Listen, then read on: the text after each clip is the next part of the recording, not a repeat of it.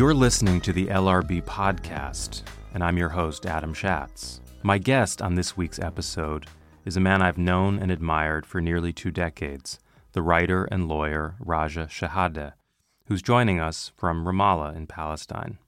Raja founded the Palestinian human rights organization Al Haq in 1979, and he's the author of numerous memoirs about life under occupation, including Strangers in the House, Palestinian Walks, and Going Home. His latest book, We Could Have Been Friends, My Father and I, which has just been published by Profile Books, is among his most powerful.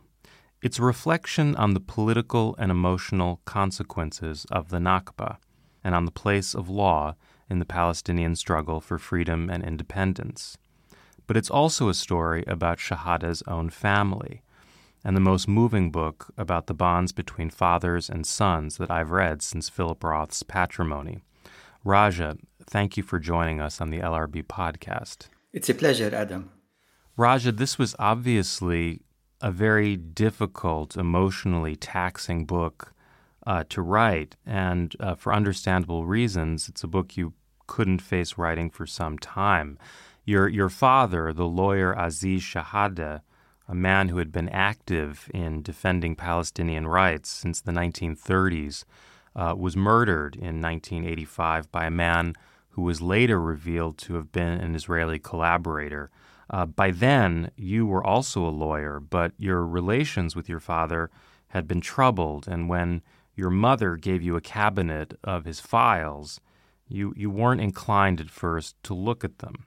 When, when did you finally summon the will to open those files, and what moved you to do so?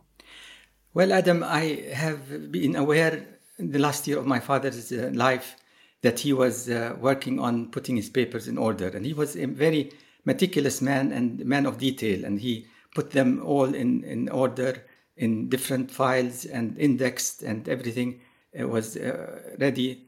And I thought he was preparing to write a memoir, his own memoir. But he died and he didn't write a memoir.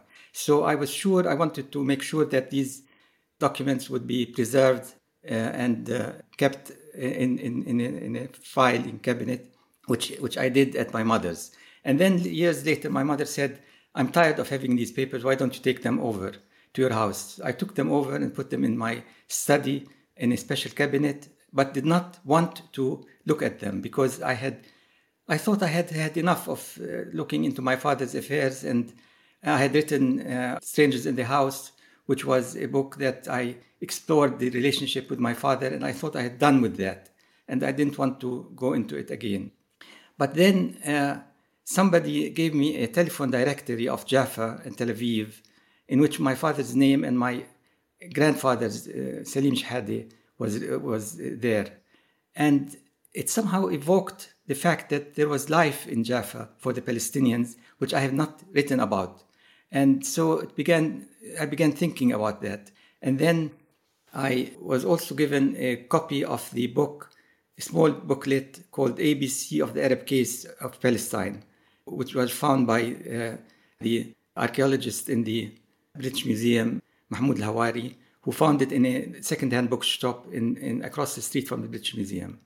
And that, that was a book that your father published in 1936 when he was 24 years old, if I'm not mistaken. Yes, it was in 1936 that he wrote it. And, and it was so carefully written and so well written and I was very impressed by it.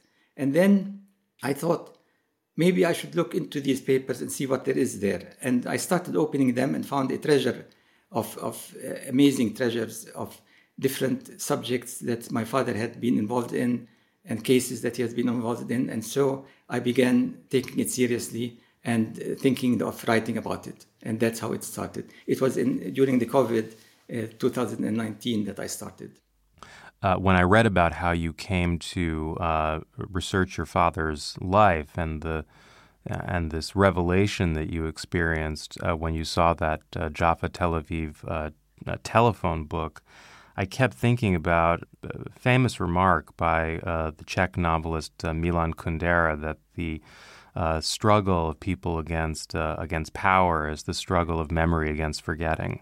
Yeah, absolutely, absolutely. And then in the course of writing, the book, I came to experience what my father experienced and realized that my experiences and his are so similar.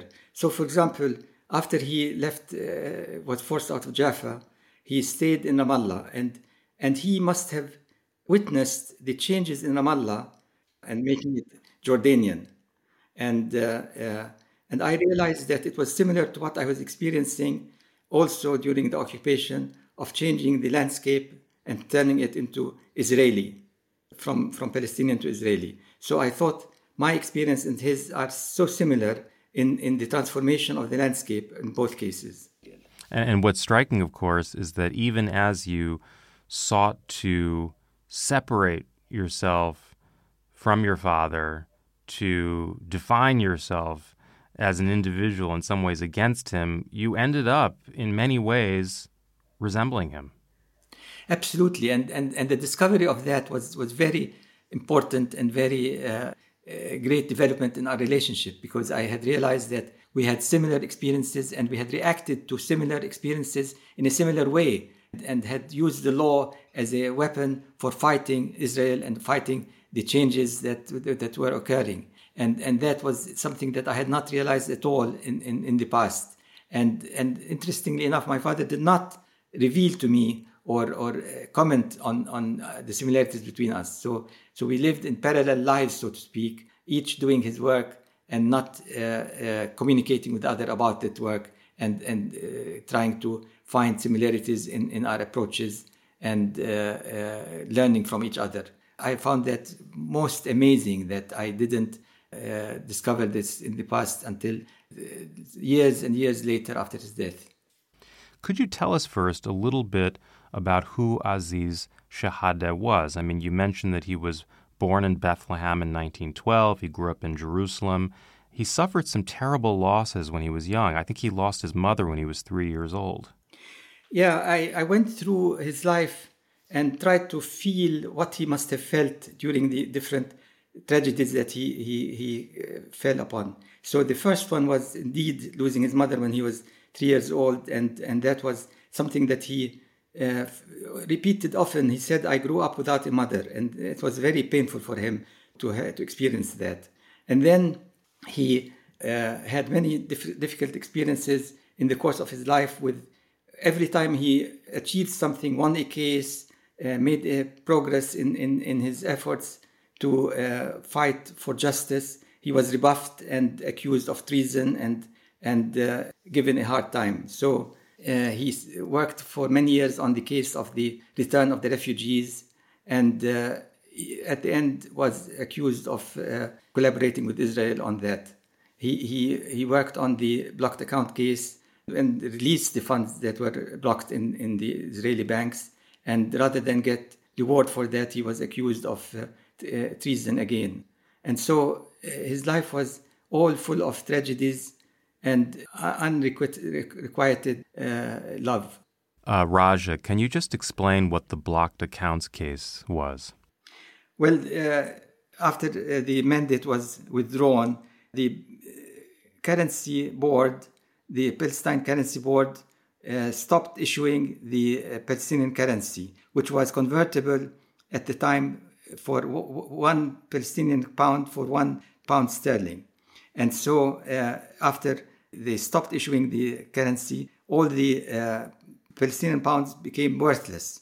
And then Israel decided that uh, all the accounts that the Palestinians held in uh, branches of banks in Israel, of the Arab Bank and Barclays Bank in Israel, uh, would be uh, frozen. And nobody can withdraw, none of the Palestinians who are outside can withdraw any of these accounts. And so uh, the Palestinians were uh, made even more wretched and more uh, impoverished because they couldn't get hold of the money that they had held in the banks. And, and so the case of the blocked accounts was for that my father took was to take a case in Jordan to unblock these accounts and force the banks to uh, pay the money out to the Palestinians, and he succeeded in that. I mean, this is a story of, of a man of, of kind of quiet and very determined uh, heroism who found himself up against these larger forces, Israeli obviously, but also Jordanian and, and the PLO after the occupation. Now, your father published the book The ABC of the Arab Case in Palestine, which you mentioned earlier in 1936. What what did he write in that in that book, Raja? What was the what was the argument of the book? Well, he started by analyzing the terms of the uh, mandate, and he found that uh, there are possibilities in the terms of the mandate for the Palestinians to have used some positive aspects for their inter- their own interests. And then he found also that uh, the British government was uh, had five masters. He said, which it tried to please at the same time the Arabs and the Jews and the Colonial Office and the Permanent Mandate Commission and the questioning members of the British House of uh, Parliament. And he said, trying to come to terms with uh, all these masters may prove to be, uh, it has no heart or will of its own at the end. And when he, when he published this book in 1936, there was uh, a popular uh, Palestinian revolt against the British. And if I'm not mistaken, your father had begun to represent Palestinian rebels. And he would go to meet with them in the orange groves or the orange orchards um, after dark.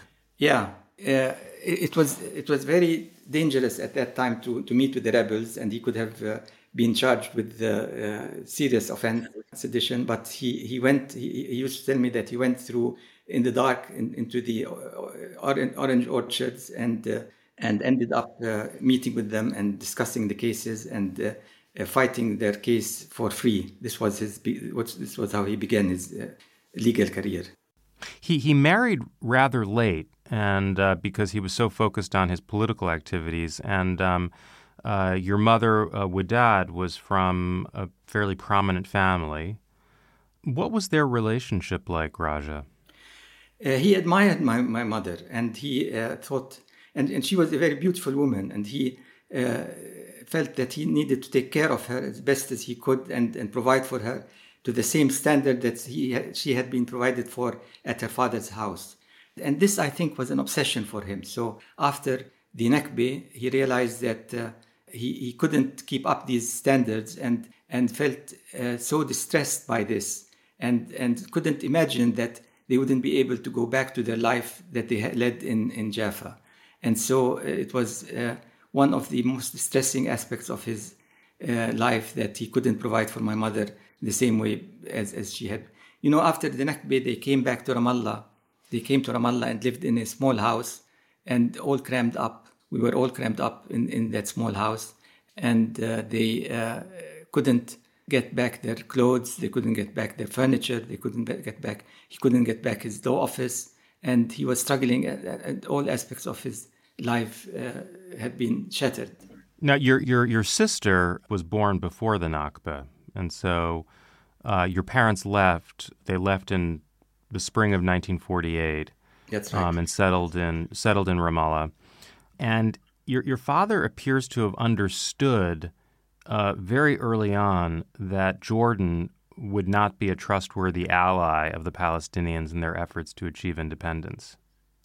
Yes, he was not fully aware of the negotiations that had taken place in 1947 between Jordan and, and uh, Transjordan at that time and, and Britain, but he suspected that Jordan would not be uh, uh f- in favor of Palestinian uh, autonomy and Palestinian statehood and Palestinian rights. And so he didn't suspect exactly that they would not uh, that they would not allow for the Palestinians to return, but he had reason to, to believe that because every time he made an effort to to get people to return uh, as as they did in in the spring of uh, 48, the the Glubb Pasha, who was the head of the Jordanian Legion, came and arrested the leaders of the movement to uh, bring people to go back to Jaffa. And so he had reason to believe that uh, Jordan would not be allowing them to, to return. And then when he prepared the case for the uh, return with the uh, and and made submissions for the UN uh, Concilia- Conciliation Commission, he uh, when he left to Beirut to appear before the commission, he, he received word that the uh, Jordanian uh, authorities had closed the offices of the uh, com- Commission, the Refugee Council in in in Ramallah, and so there was reason to believe that they were not happy happy with him fighting for the return of the refugees he was generally quite scathing towards um, Arab leaders. He described them as barking dogs who feed on the skeletons and skulls of the refugees. Yes, uh, he uh, he real, he realized, although he didn't know fully the story of the betrayal of the uh, Arab leaders, he realized that they were uh, trying their best not to uh, allow the Palestinians to act on their own, and uh, and that anyone who spoke would be bought over in order to be silenced. And and he so exactly he described the Arab leaders as barking dogs, feeding on the skeletons of the Palestinians you know your your your book is very much a work of historical reflection, particularly on this this little known period of of of Palestinian activism in the late 40s, just after the Nakba, when uh, nearly a million Palestinians had been driven from their lands and their assets had been frozen by the uh, Israeli authorities. Uh, your father, Aziz Shehadeh, helped create a group that, that you've mentioned, uh, this Ramallah Refugee Congress, which uh, defended the rights of refugees to return to their homes. And, and you write, What struck me as I read these documents was the clarity, lucidity, and precision uh, of the drafting. Can you, can you tell, tell us a little more about the nature of activities? What was the Ramallah Refugee Congress doing precisely? They uh, had uh, delegates from all over the Palestinian diaspora of the refugees. There were 800 delegates meeting in Ramallah at one point, and then they continued to uh, add the numbers to, of refugees from all over uh, the, the region. And they uh, felt that the conciliation, the UN Conciliation Commission had to uh, hear representations from the, Palesti- from the Palestinian refugees themselves. So they formed a, a, a group, which my father was the secretary of, to, to go and attend the meetings of the commission wherever they, they, they take place. So they went to Beirut for, for, the first time, and then they went to Lausanne. And uh, they, they uh, tried to present the case of the Palestinian uh, refugee case before the commission. And of course, in, in Lausanne, uh, the, uh, they were not allowed to, to speak because they, every, the other uh, groups said, You are not a state, and we only speak to states. And so they were not even allowed to take part in the uh, negotiations, in the, in the, discussions. You quote an Israeli minister, Eliyahu Sassoon, who said to your father um, in Lausanne, Don't speak to me of justice, law, or rights. It is power that de- determines the destiny of nations. Yes, this is what he exactly had said. And then later on, he seems to have regretted it because he wrote an article uh, in the Israeli papers and he said we had made a mistake by not giving voice uh, to the Palestinians because the Palestinians are the key to the case and we must not repeat the same mistake. Now, whether he was genuine in, in, in this or not, I don't know, but he actually did write something like this in, in after 67. Um, your father, during this period in the uh, late 40s uh, or early 1950s, when he was involved in efforts at obtaining a measure of justice for the refugees, he lived abroad mostly. He lived abroad for about two years. He was in London, he was in Rome, he was in Beirut. And when he was in London, he forged a, an alliance of sorts with a Labour MP, Edith Summerskill. Now, Edith Summerskill um, had expressed an awareness that was unusual for its time of the claims uh, of the refugees. Can you tell us a bit about um, his conversations with Summerskill. Yes, uh, my father had gone to uh, London to pursue the case, the negotiations over the blocked accounts. And when, uh, while he was uh, abroad, he read a letter in the Times of this Summerskill, uh, and uh, she, in which she expressed the feeling that the Palestinians were having were not given their, their justice. And he wrote to her and he said, I think you have done, uh, you have put your finger on the right uh, matter. And they met. And she uh, told him, uh, she suggested to him that he draft a memorandum to the parliament, uh, British parliament, explaining the case of the Palestinians and the fact that uh, the uh, activities of this British general, Glubb Pasha, which was uh, very destructive in the West Bank. And so he did. And as a result of that, I think he was not allowed to go back to, uh, to Ramallah. And an order for his arrest was put at all the entry points uh, that as soon as he re- returns, he would be arrested. And he stayed outside for almost three years trying to revoke that order. And that was why he was outside. And he was short of money and he was in great difficulties. And we were in great difficulties at home because we were also short of money. But he couldn't return until that order was uh, revoked. You, I mean, you were born in 1951 and you experienced this um, period of uh, your father's forced absence. It's clear uh, from your book that your your mother suffered terribly from this absence and that she feared uh, for your father's safety. But there's also a suggestion that the roots of your own anger at your father lay in these feelings of abandonment by him during this period. Yeah, so many things that I discovered in the course of writing the book because I was trying to put myself in my father's place and, and, and try and imagine the relationship between us at that point. And what I dis- discovered is that after he left, we went to Beirut to see him. And I re- realized that I do not remember at all, uh, even though I was a few years old already, uh, that uh, no more than a few years old, I was uh, six or seven years old. And I don't remember at all the moment when we met my when I met my father for the first time after an absence of a year or, or, or more, and that made me really think how strange that I would not have remembered, and I don't remember him coming and, and embracing me or anything of that sort.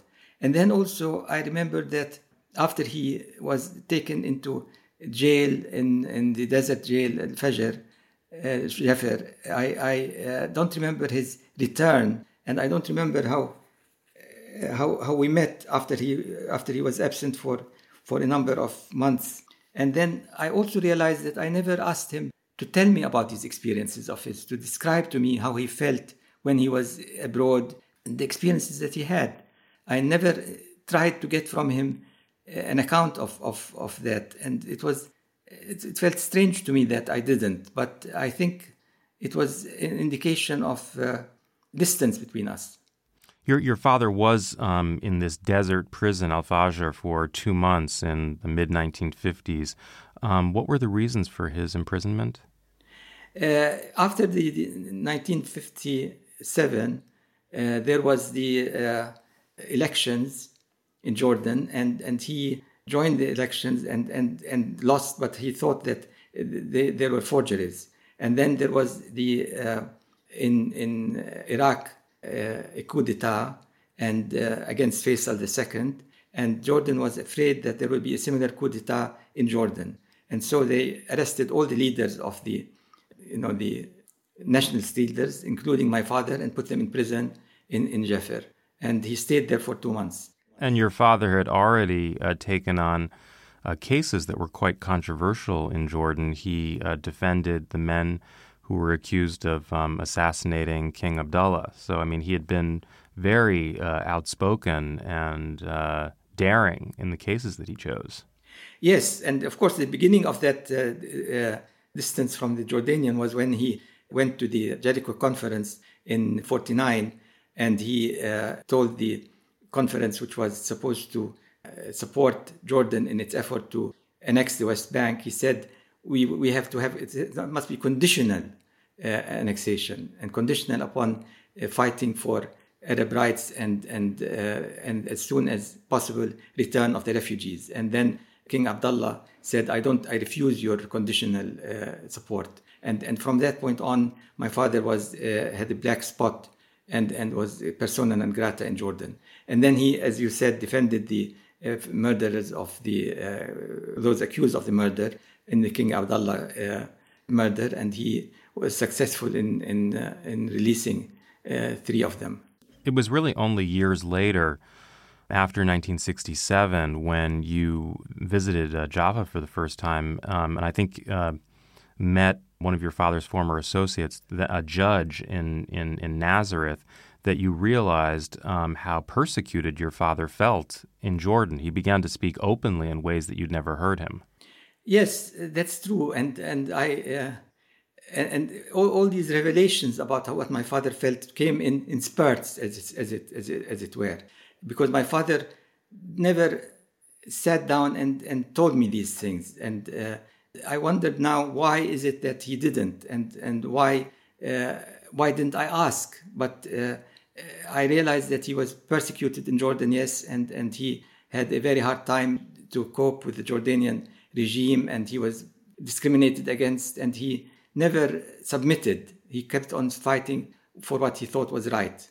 Now, um, in 1967, Israel uh, conquered the West Bank and the Gaza Strip, East Jerusalem, and paradoxically, your father seems to have had a kind of renewal at that time because he felt or hoped that Israel's occupation might actually be an opportunity to finally resolve the Palestinian question. He began to have meetings with uh, Israelis. I, I, believe that he uh, met with David Kimche of, of, uh, of Mossad a day before the ceasefire and put forward a two state peace proposal. Kimche confirmed that there was broad support for an agreement with Israel rather than a return to Jordan and urged the government to declare a Palestinian state on the West Bank in 48 hours. Now, as we know, this this did not happen. Um, I'm I'm getting this from a, a very interesting book uh, that discusses your father's work, uh, Avi Raz's uh, "The Bride and the Dowry," which I uh, reviewed for the LRB back in 2012. Can you talk a bit about your discoveries of your father's activism in Ramallah in the late 1960s after the occupation began? Yes, before I re- realized the facts and, and read the papers that were in this cabinet that I finally opened, I had been a recipient of the negative aspects of my father's policies and, and all the suffering that he went through, and I felt the suffering myself that, uh, that he was feeling. But then when I read the papers, I realized that he had been uh, very active and he realized that the Palestinians had suffered all along for not having a state and that uh, without a state they couldn't uh, fight for their rights and, and that in 1947 uh, the UN had uh, declared two states, one for the Jews and one for the Palestinians. And he thought that it was time to get the world community and, and Israel and everybody else to recognize the Palestinian state. And from there, they, we can go on to uh, fight other battles. And, and that, I think, was uh, uh, the sum of thoughts that he had from all along, which uh, uh, he put together in, in, in that document. And he drew up uh, this document in which he called for a Palestinian state and got 50 Palestinian leaders throughout from throughout the West Bank and Gaza to sign it. And th- that document was presented to the Israeli government. And uh, of course, as we know, the Israeli government did not accept it, and, and neither did the Palestinian PLO because they thought it was uh, it would detract from the struggle for the, of the Palestinians to uh, uh get uh, recognition for the PLO. Now, you recount a, a, a really, I think, revealing uh, anecdote um, about your father in 1969 when he uh, met uh, for the second time Eliyahu Sassoon, the, the man who had uh, made those very blunt remarks about the about the about might is right in uh, in Lausanne. Sassoon uh, approached your father and uh, an associate of his, Nimr Hawari, and basically told them that um, he could give them a letter and that would allow them to uh, return to their homes in what had now become Israel. Hawari took up the offer and became a judge in Nazareth. Uh, but your father, I think it's a, a, remarkable illustration of his integrity, refused because he wasn't interested in an individual solution to what was a collective problem. Absolutely, absolutely he, he was not fighting for his own return. He was fighting for the return of all the refugees and, and to have an opportunity to return himself uh, was not what he wanted. He wanted a return for all the refugees, so he didn't accept, uh, take up the offer at all.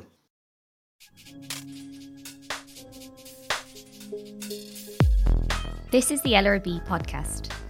If you enjoy listening to it, you'll probably enjoy reading the London Review of Books. To subscribe from just £1 per issue, go to lrb.me forward slash listen. That's lrb.me forward slash listen. Or click on the link below.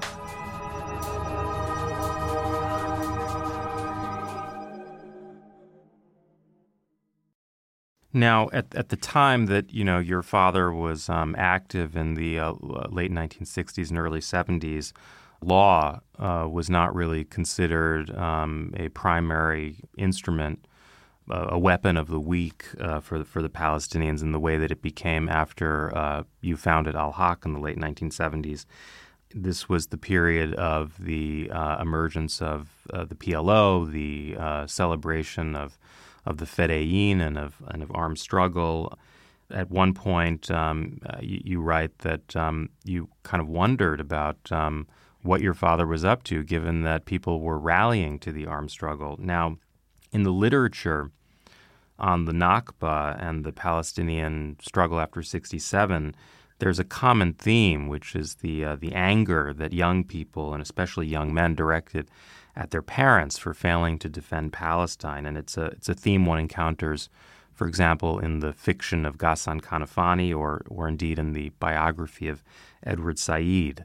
I sense that you felt some of this anger when you were a young man and, and perhaps some shame that your father had pursued legal means of opposing Israel's conquests at a time when younger Palestinians were flocking uh, to the PLO. That's true. That that is absolutely true. I did feel all of that, and and my father was such a rationalist that he looked at this case and and thought that it is futile to co- try and uh, defeat Israel through armed struggle because the most that can be done would be to return to the uh, uh, borders of 1967. And so why waste uh, uh, time and and effort in something that could be done through negotiations and diplomacy. And, and he also realized that time was not of the not in favor of the Palestinians because Israel was in control of the territories and as a, as, a power in control it had the ability to change these territories to its own inter- interest and in its own ways and so he wrote in 1970 history repeats itself an article which he uh, entitled history repeats itself and there he said Israel was going to create facts on the ground, and these facts would become so overwhelming and so powerful that the, uh, later on it, Israel would say, "This is where we are now, and we have to accept, you have to accept the facts and go on from there." And this is exactly what has happened now. All these facts on the ground uh, have been uh, greatest obstacle for peace, and they created them in Israel from the early on, as my father had, had predicted. I mean, you write in in your book that when you were in your twenties um, and you looked at your father, and I'm quoting, I blamed the victim, whether for his banishment from the country, his stay in Al Jafr, the prison in Jordan, or his failure in his political endeavors. And yet, you ended up, you know, in many ways repeating the example of your father by founding Al Haq and, and focusing on the law in the Palestinian struggle do you think that on some level you had been persuaded by your father even as you warred against him emotionally? I mean, had you been converted to his model of struggle? Absolutely. I think I got my sense of uh, the failure of the Palestinians is a personal failure of mine from him, and, and my sense that one has to do one's best for the public good from him. And so I uh, did everything I could in order to uh, work for uh, changing the the uh, for fighting legal battle and and not allowing myself to feel that it's going to be a failure. And then and then the big shock came after Oslo when I saw that all the work that I had done had uh, gone to nothing really Uh, because uh, the Palestinian uh, had negotiated the Oslo without any uh, attempts at seeing what is on the ground and what what the legal changes have been and how to stop them and how to re- reverse them. And that was exactly what happened to my father in, in the past, and I felt that we have been in a similar situation, and and yet I had a way out because I had my writing, and I didn't allow myself to feel despair as, as he felt after uh, his efforts failed at establishing a Palestinian state. Your your father uh, was killed in 1985. At the time, the Israeli government claimed that he had been killed by a man who um, had been sent by a Palestinian organization to uh, eliminate someone who had supported um, uh, uh, peaceful negotiations. But in your own inquiries into this, you discovered that, in fact, that story was not true. Uh, it was very convenient for Israel to, to claim that here is the uh, PLO, which doesn't want peace with Israel, killing another person who uh, called for peace with Israel. So they held on to that story when they knew that it wasn't true and when they knew that the uh, killer was uh, somebody who uh, had been uh, collaborated with Israel and, and, and they suppressed that fact and didn't pursue the investigation against him and kept on distracting us by showing that they had been investigating other uh, possibilities and other possibilities and other possibilities.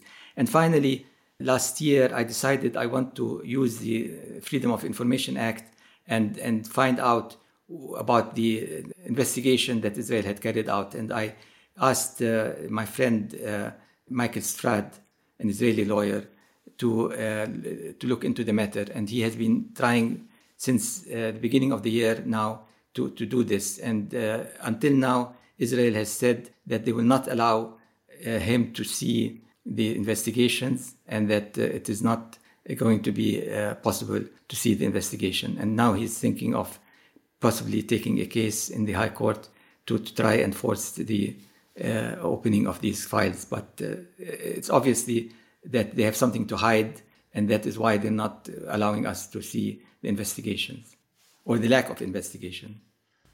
Now, two years after your father's murder, the, the first Intifada broke out, and uh, you became very involved um, in your work um, in, in Al Haq, uh, representing uh, uh, Palestinians in a, a, variety of legal settings. Do you think that your father's understanding of the significance of the law in the Palestinian struggle is more widely accepted today, or do you think that uh, the the national movement continues to minimize or even disregard the law?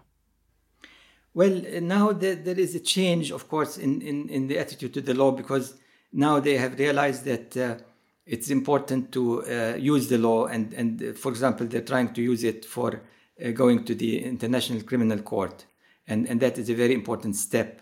But the important time when, when, when the law should have been used was during the negotiations in the oslo. And, and that was when they failed to use the law and, and allowed israel to get away with all the changes in the that carried out in the to the laws in, in the occupied territories. And there was no real attempt at, at reversing these and, and revoking them. And so uh, we, we got stuck within the framework of the Oslo Accords, and the possibilities for legal maneuvers within the framework are very limited. And yet, there are still efforts at, at, at using the law, but uh, in a way, it's too late, I think. And uh, the most promising development is the resort to the International Criminal Court, I think. And, and what about your, your father's vision of a separate uh, Palestinian state and his, and his belief that the best that Palestinians could achieve would be restoring their lands along the uh, the, the, the, the, now vanished uh, Green Line. Do you think that that vision too has passed into history, or do you think it still has currency? Well, I think that uh, uh, uh the possibilities for separation, total separation now is, is less likely, and that we must find a way of living together in a land that is shared by both. But at the same time, I still believe that the first step should be the end of occupation. And without the end of occupation, we cannot move beyond it to drawing on a new vision of relationship between the two nations within the greater uh, Israel, greater Palestine. I'm wondering whether you could talk a bit about your experience of writing this book, because clearly it is a settling of accounts with your father, certainly, but also with your own work um, as a lawyer. Was this book, in a sense, a um, a kind of exorcism for you? Yes, it helped me a lot because I because uh, in writing the book I had to experience put myself in my father's shoes and experience his own experiences and, and go through them imaginatively. And so the book has two levels the level of the uh, my, my, father's life and work, and the level of the relationship uh, and psycho- psychological relationships between me and my father. For example, when I uh, uh wrote about the, uh, his experience in Jaffa, I had to take a trip and go to Jaffa and experience the area there and, and what it might have felt for him to be there and and things that I had not thought about at all before. And then when I realized that uh, the changes in the uh, after six, 48, uh, how how he must have felt, uh, I never I never had given thought to how he must have felt after 48 and having lost everything and and uh, tried to uh, make up a new life and uh, how the changes that occurred in the area on the landscape level had uh, how, how he must have reacted to them. And so I went through uh, his mind and imaginatively tried to re experience his feelings and his experiences uh, during all these periods. And so uh, this brought us closer than ever before together, I think. And uh, I, at the end of writing the book, I felt I had become closer to him than I had ever felt before. And that was very important. So it was an act of love at the end of the day. I've read about your father, of course, in your book and also, you know, Avi Raz's book. But um, what's not clear to me is how how well known is Aziz Shehadeh today um, among Palestinians? Is his record of service as a as a lawyer, as a human rights activist, known to ordinary Palestinians? Well, ordinary Palestinians have great respect for my father as a lawyer. Uh, so, so often I would hear that the best lawyer uh, was Aziz Shehadeh. Uh, and, and that is repeated again and again and again amongst people in, in, in the community. But I think he has a negative, people have a negative feeling about him as far as his call for the Palestinian state. And they do not realize that although now everybody else is calling for a Palestinian state in the occupied territories, uh, still they, they have not yet come to terms with the fact that he had called for it uh, in, in 67 and, uh, and, and that he, he had the foresight to, to see it then before everybody else. But you know, I think also the fact is that uh, uh in, in their, the PLO, I think, tried to uh, besmirch my father's reputation because they were fighting their own battle and uh, they didn't give him his due. And, and they uh, also uh, published uh, false information about him. And, and uh, even to the fact, even to the point that Arafat at one point said the Palestinian state is a joke.